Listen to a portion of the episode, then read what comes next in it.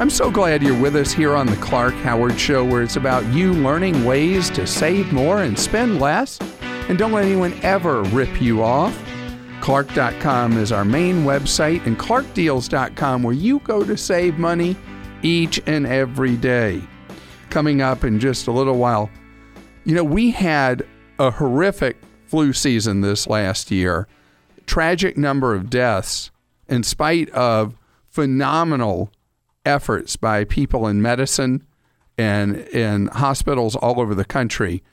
But there's a reason our flu season was so much worse and so deadly, and it's a simple change we need to make in the United States that I'm going to share with you coming up. I want to talk right now about a survey that you could have knocked me over with a feather when I read, a JD Power survey that found that roughly 8 out of 10 people want financial advice from their bank. Oh my goodness. This is a rotten, terrible, abysmal, gross idea. Banks have really lost the share of your wallet. Overall, banks now are down to roughly 10% of money people have on hand. Overwhelmingly, our money is in mutual funds, 401k plans, IRAs, Roths, investment accounts. Because in a bank, all you do is run backwards. Because the money you have in is never going to keep up with inflation. It's never going to build long-term financial security. A bank is really just a parking space for your money. And they're not good at investment advice.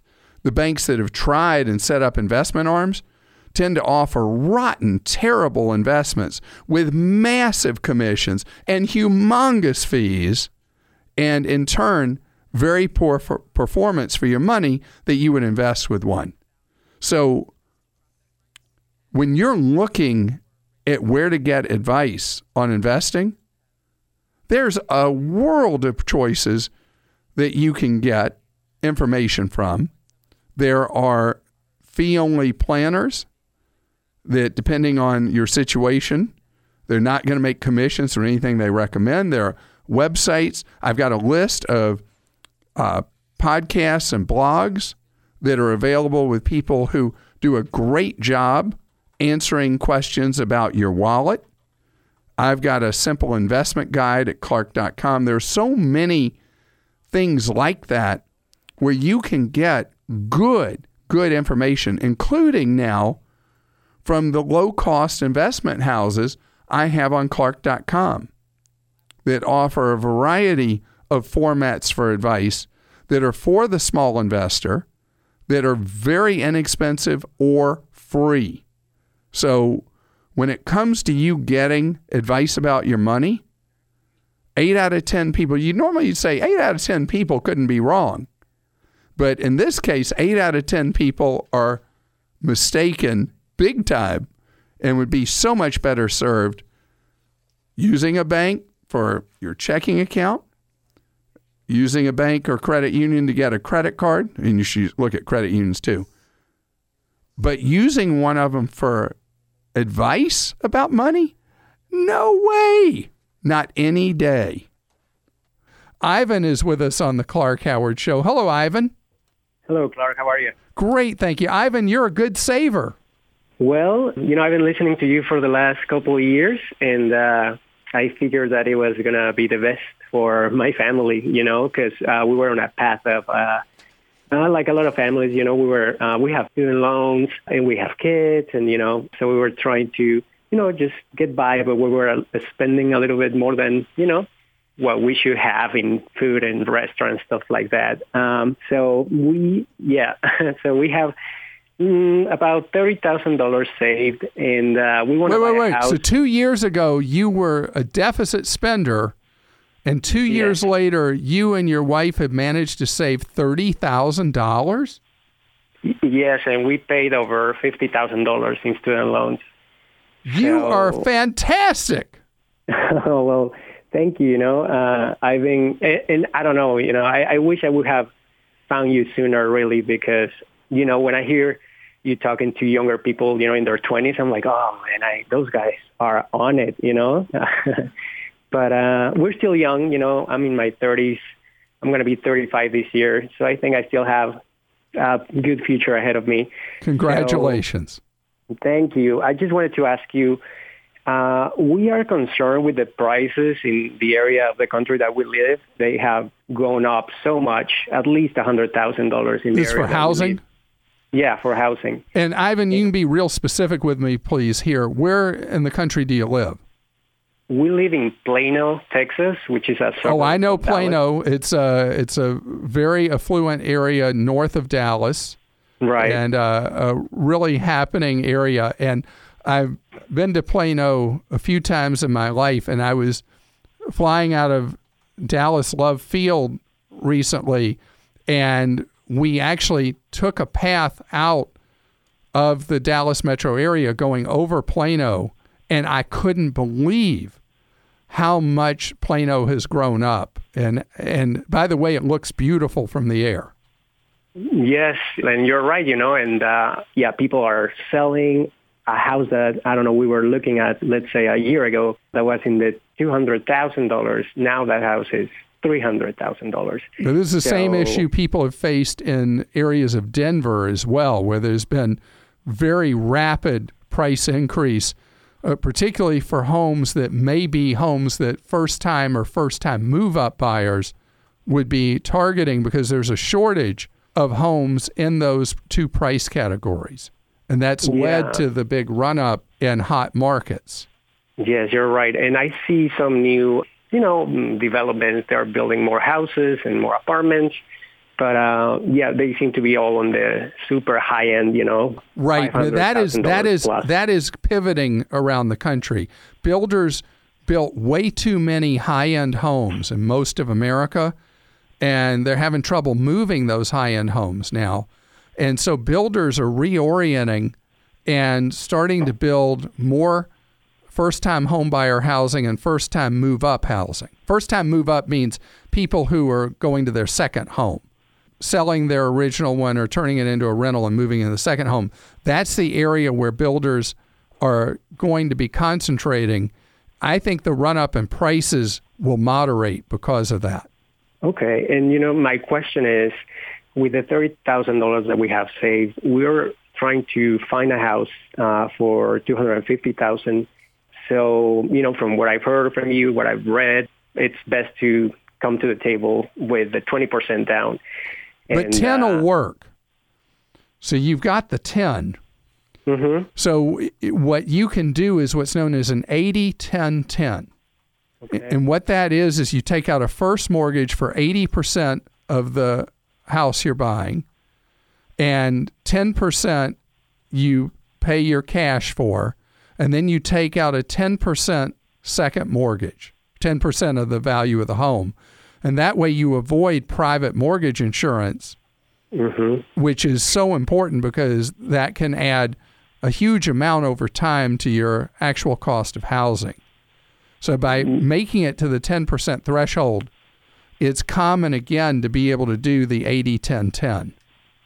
Okay, and I've heard you talk about it. I just didn't know because how easy it is to find them. Or oh, yeah, now they're readily available. And you should be talking to a mortgage broker, mortgage banker, credit union, somewhere you do banking right now, and see what kind of financing you can find. And I will tell you this, if you buy a used home instead of sticks up new construction, mm-hmm. you generally will get more for your dollar than buying the sticks up new, because there's a significant shortage of construction workers right now, and that's driving up the cost of new construction.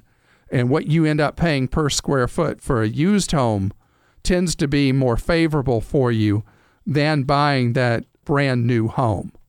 So congratulations to you again, though, on all the good news about how you have been handling money. Means nothing but good stuff is going to happen for you going forward, Ivan. Barb is with us. Barb, you have a situation that's not broken, but you wonder if it needs to be broken anyway. Is that true? That could be one way to put it, Clark. Thanks for taking my call. Sure. What's going on? I'm 58. My husband's going to be 62 this year. I lost my job about a year and a half ago. Oh, I'm sorry. We don't have any bills. Our house is paid for. And this year he can start collecting Social Security. Now, he's been self-employed almost all of his life, so he has very little Social Security to draw on. We heard that if you're divorced and you've been married over 10 years, then he would be able to draw on my Social Security, which, of course, would be more. And we didn't know if this was, you know, because we'd still be living together, if this was even legal or not. But at this point, we'd be able to get, you know, hundreds of more dollars a month if that was true. And then I don't know how it affects my Social Security going forward. Wow. That is a heavy question. So as a way to generate more income, you would get divorced even though you are happily married. Yes. How about that? All right. So in order to know whether or not how that would all play, there are products you can buy that will allow you to actually see every scenario on when to claim and what you will get for Social Security. It's called MaximizeMySocialSecurity.com. Okay. And $40 gets you the full software package, and the financial stakes are so high, and then you've got costs involved in going through the process of getting divorced. So you got to make sure that really is the most effective way to do that, to get the maximum benefit.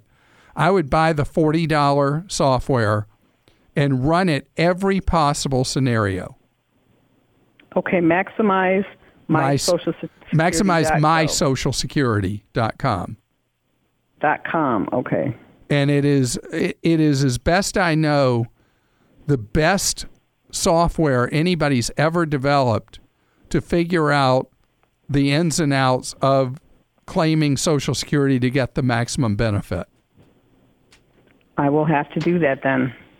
Okay. And I hate that we would have a system that would make it so that you would benefit more from being divorced than married when you're in love with each other.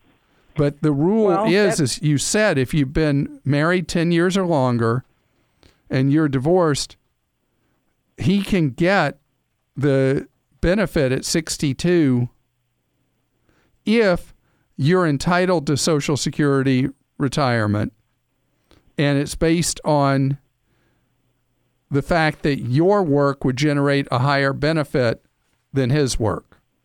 Correct. But run the software just to make sure before you do take that step.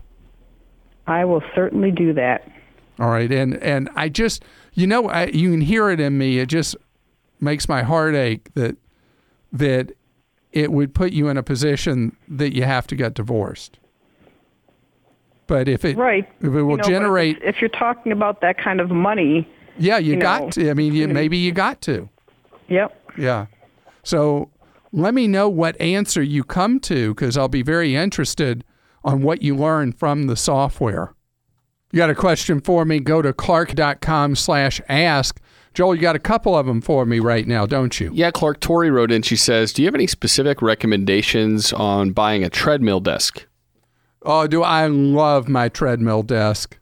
There are a zillion choices now, from very, very inexpensive ones to ones that are a fortune.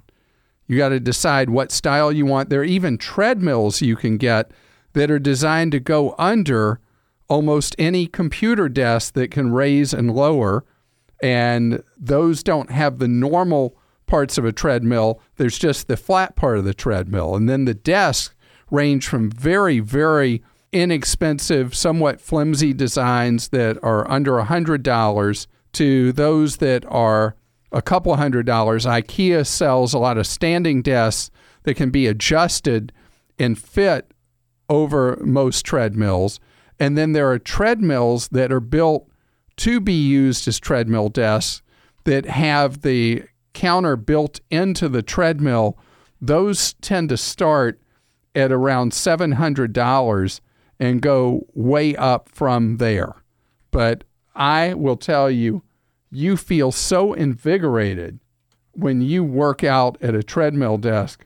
And Amazon has a lot of choices in this area. If you want to look and see what they have, in addition to others you might find just by doing a Google search. Clark, Darwin writes in, he says, I need your advice on buying a cheap flat screen TV. How do I do it? Huh.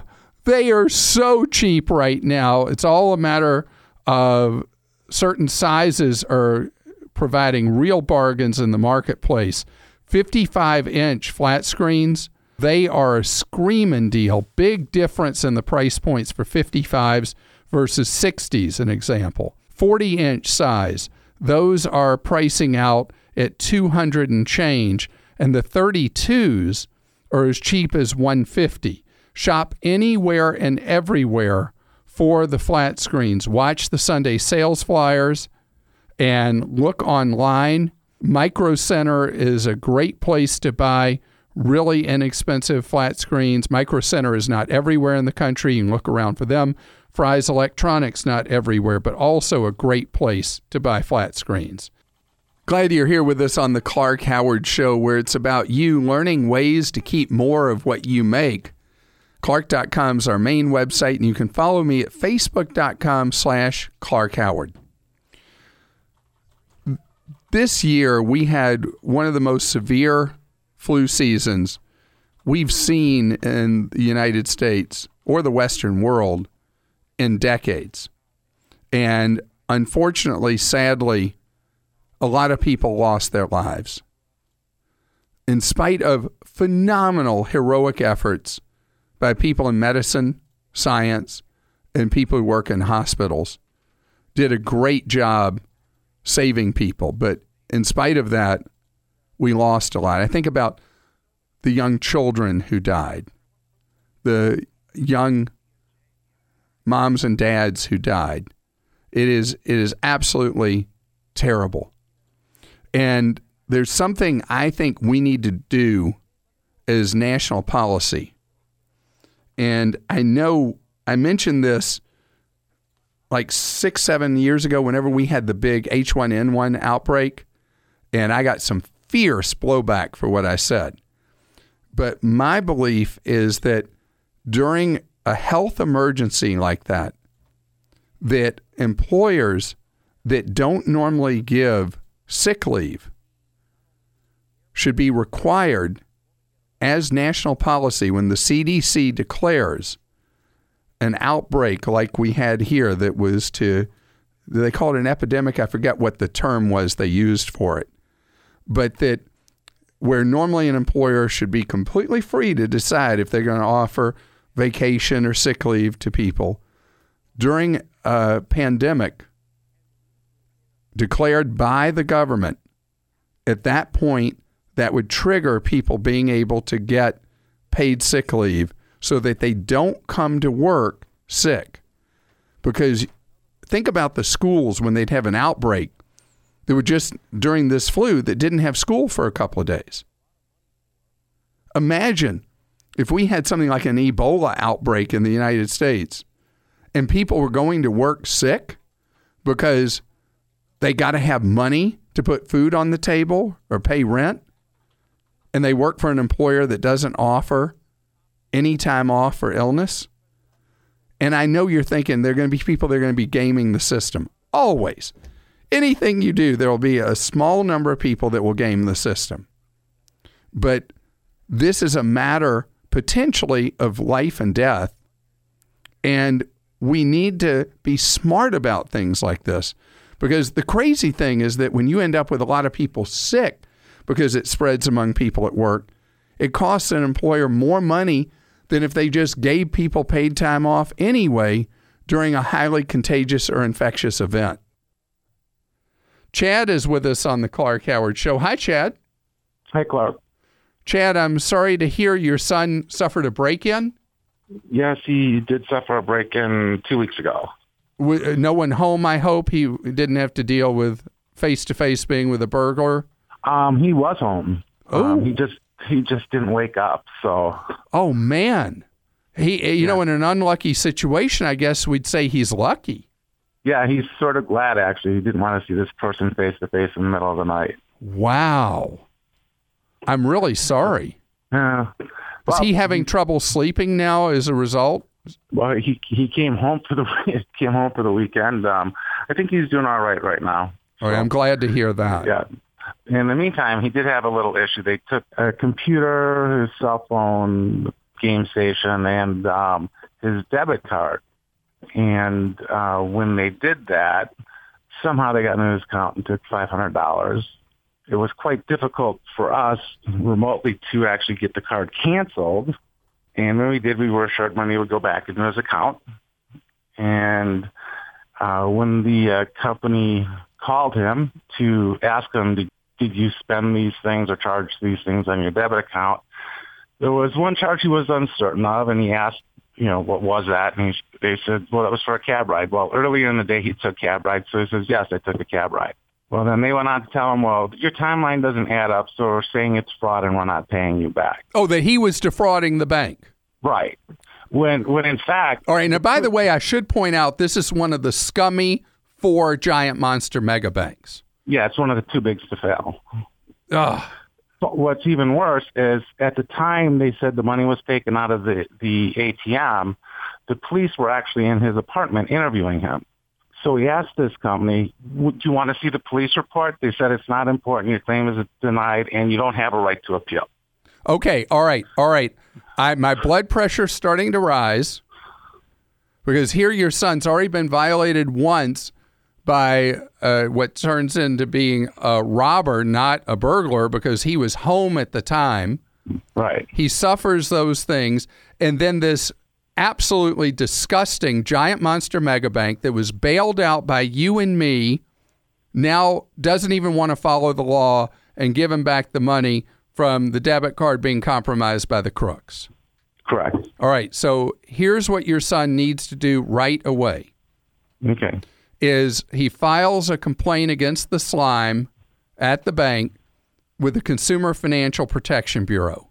It's CFPB.gov. or consumerfinance.gov. Either will get there. Okay. And the bank then will now have to answer for their abuse of your son. Now, okay. The details should be left pretty thin on the complaint. Just that your son's home was burglarized, all these things were stolen, we have a copy of the police report, the criminals took and used the debit card, and now the bank is accusing your son of being a fraudster rather than it being the result of a crime. That's all you say. Okay. And he files that, and the bank will then, by law, have to answer. It usually goes to a different department than the customer no service clowns your son's had to deal with. And I want to hear back from you because if that doesn't work, I'd be surprised if it doesn't work, but I want to hear back either way. And if it doesn't work, we'll think of what plan B is. Okay. It points out again why I call these products the piece of trash, fake Visa or fake MasterCard. Because if it had been a credit card and these hoodlums had used it, the rights under federal law for your son are much stronger than they are with the piece of trash, fake Visa or fake MasterCard. Totally agree. So we'll get on that. Okay, so go ahead and you just go online, you do the complaint online. Your son needs to respond if any investigator wants to talk to him. He's got to be quick about responding to them. And sure. Then let me hear back, and it should be in just a matter of days or weeks that you'll have circled back to me. I got it. Okay. Well, thanks for your help because we didn't know where to go, what the next step was. It's very difficult. The next to find step that is you kick that giant monster mega bank in the teeth. Well, not literally. We're going to do it figuratively. They shouldn't exist in the first place. Hang on, please. Gosh, I get mad about those giant monster mega banks. Cole is with us on the Clark Howard Show. Hello, Cole. Hey, how are you doing? Great, thank you, Cole. You, as a teenager, are looking to build a future for yourself. That is right. And how are you already motivated at, how old are you? 16. 16 years old. Yes, to worry about your future. That's way earlier than people are really thinking way down the road. Yeah, well, I'm homeschooled, and we have this financial book that we have to read and all, and I was like, you know, this is because they were talking about if you put away this much money and it grows at this percentage or whatever, you know, you could retire at whatever age. And I'm like, that's really cool. Where can I, you know, put my money that it will grow, you know, and I can retire whenever, you know. So I'm talking about the long term when I say, you know, put my money somewhere that will grow, you know. I don't want to Cole. At 16, yeah, you're already thinking about when you're going to retire. You know, I love that. Because I don't know if you know my backstory, but when I was a teenager, I set the goal that I was going to retire by the time I was 30. And people laughed at me. And they were right to laugh because I failed. I retired the first time when I was 31. So I didn't make it. But I was close. Yeah, of course. And so the key is that when you, this is for people of any age with any retirement goal, the key is to set a goal and be realistic about it. Most people never get there because they haven't built the roadmap. They haven't set out what the goal is. So in your case, at 16, you say it would be really great to be able to retire, but for what purpose and at what point in your life? Like, I know that's a crazy question to ask as a teenager. Yeah. I don't know. I don't plan on retiring, I guess, early, but when I do retire, I want there to be, you know, enough there, you know? Okay. Fair enough. And are you working yet? I am. And that's what I thought. I was like, okay, I'm starting to make an income, so now where can I put it so it'll start growing? All right.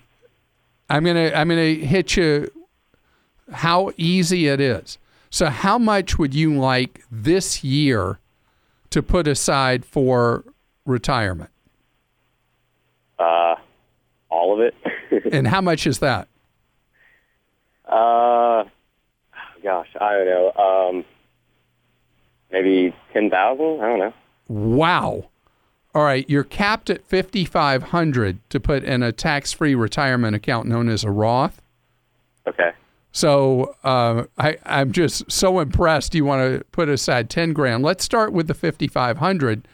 The other 4,500. There's nothing wrong with you putting it in savings as money for you to use for the more immediate future. Like, how are you going to pay for college? Community college.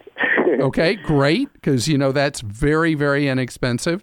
Once you finish community college, your junior and senior year, if you keep going, you're going to be more expensive. Right. So I'm thrilled with you with your goal of 10 grand. Let's start with the 5,500. Okay. And if you do the Roth IRA, the money grows tax-free all through the years. You spend it tax-free. Okay. And I think the greatest way to start is with something known as a target retirement fund. At 16, you would be looking, the furthest out I think you can go is year 2055 or 2060. Whatever the latest target retirement fund date is, you can grab hold of. Just put the 5,500 in it. Okay. And I'd like for you to, if you look at my investment guide at ClarkHoward.com, and you look at one of my favorite children, you look at Vanguard, the investment company Vanguard, you have to have an adult open the account for you, but it's your account. Okay. They open a custodial Roth. You put in the 5,500.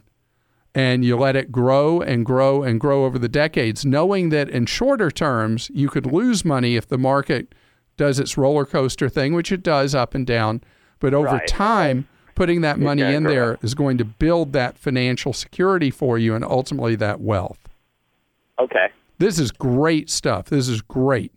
This episode is brought to you by Progressive Insurance. Hey, listeners, whether you love true crime or comedies, celebrity interviews, news, or even motivational speakers, you call the shots on what's in your podcast queue, right? And guess what? Now you can call the shots on your auto insurance, too. Enter the Name Your Price tool from Progressive. The Name Your Price tool puts you in charge of your auto insurance by working just the way it sounds. You tell Progressive how much you want to pay for car insurance. Then they'll show you a variety of coverages that fit within your budget, giving you options. Now, that's something you'll want to press play on. It's easy to start a quote, and you'll be able to choose the best option for you, fast. It's just one of the many ways you can save with Progressive Insurance. Quote today at Progressive.com to try the Name Your Price tool for yourself and join over 28 million drivers who trust Progressive. Progressive Casualty Insurance Company and Affiliates. Price and coverage match limited by state law. Ricky's with us on the Clark Howard Show. Hi, Ricky. Hey, Clark. I first want to thank you and your staff for taking my call and for everything you do for us. Well, you're really kind, and it's wonderful to have you here. And I won't break the rules by calling you Mr. Howard, but I will call you Sir Clark Howard if you don't mind. Oh, man. If it makes you happy. But I've not been knighted by the Queen of England, so it's probably fraud for me to accept you calling me Sir Clark. Just wait for the email. She'll call you. Okay. So long story short, I want to take over my mom's mortgage because, you know, she was nice enough to raise me and my brother and give us food and clothing and school and all that good stuff. So I've been paying her mortgage for the past few months. So she came up with the idea of essentially passing the house and the mortgage on to me since I'm the oldest. And I eventually want to turn it into a rental property at some point. But how do I transfer a mortgage to myself without having to refinance or get a new loan and all that kind of stuff? The answer is you can't. But what you can do, if you have effectively taken over the mortgage and you're making all the payments, if the mortgage interest deduction is worth it for you, if you can itemize your deductions, you would be the one who'd be entitled to take that deduction, not your mom, because you're making the payments. Okay. But as far as the property passing to you, it's best for a property to pass, believe it or not, when somebody passes away, not while they're living, because there's special tax benefits to that. And all right. The thing is, she would have to, either in how the property is titled, have the property passed to you at her time of passing, or in a will, have it in there that you would be the one who inherits the property. And at that time, I'm not. So her mortgage is within a big monster mega, but I'm with a credit union that I like. And would I transfer it to that if the rate is better? Well, she's living in the house, right? Correct. And so she's going to remain living in the house. You're just helping her out by paying the loan for her. And it's a deferred reward for you later on because it will then become your house eventually. So how many siblings do you have? Just one younger brother. And is your younger brother all aware of this and chill with it or no? Yeah, he's definitely okay with it. It's essentially, once it does become a rental property, we just essentially split any profits that come in after, you know, any costs and deductions and things. So you're going to pay for it, but then at the time of her passing, you would both benefit from it. Correct. Well, you are really a wonderful son and brother. Well, I appreciate that. Learned it from the best. She's a good mom, so I appreciate that. Wow. All right, so the right way to do this is to go to a real estate attorney and lay out the whole scenario and see what the best way is to do it. You would not want to transfer ownership to you or you having the mortgage or anything like that if ultimately the property is going to be for the benefit of both you and your brother. Okay. You're right now are doing something that there's a special place for you in heaven for what you're doing for your mom. Well, but you want to make sure that special place for her as well. Well, you want to make sure at when the time does come that the property is properly set up for the benefit of you and your brother. I will do that. And I appreciate everything you do, and thank you very much, Ricky. One sticky thing that the lawyer will talk to you about that I would be remiss if I didn't mention: when your mom does pass away, and the house would be passing to you and your brother, you're going to have to come up with a way together that you pay off the remaining mortgage. Okay. In order to have the property passed properly to both of you. You're listening to The Clark Howard Show. If you've enjoyed listening to this podcast of our show, I'd love it if you'd subscribe. Whatever your favorite podcast app is, we're pretty much there. And whether you love what you hear from me or hate it, take time to write a review. It's how we all learn from each other, is from those reviews.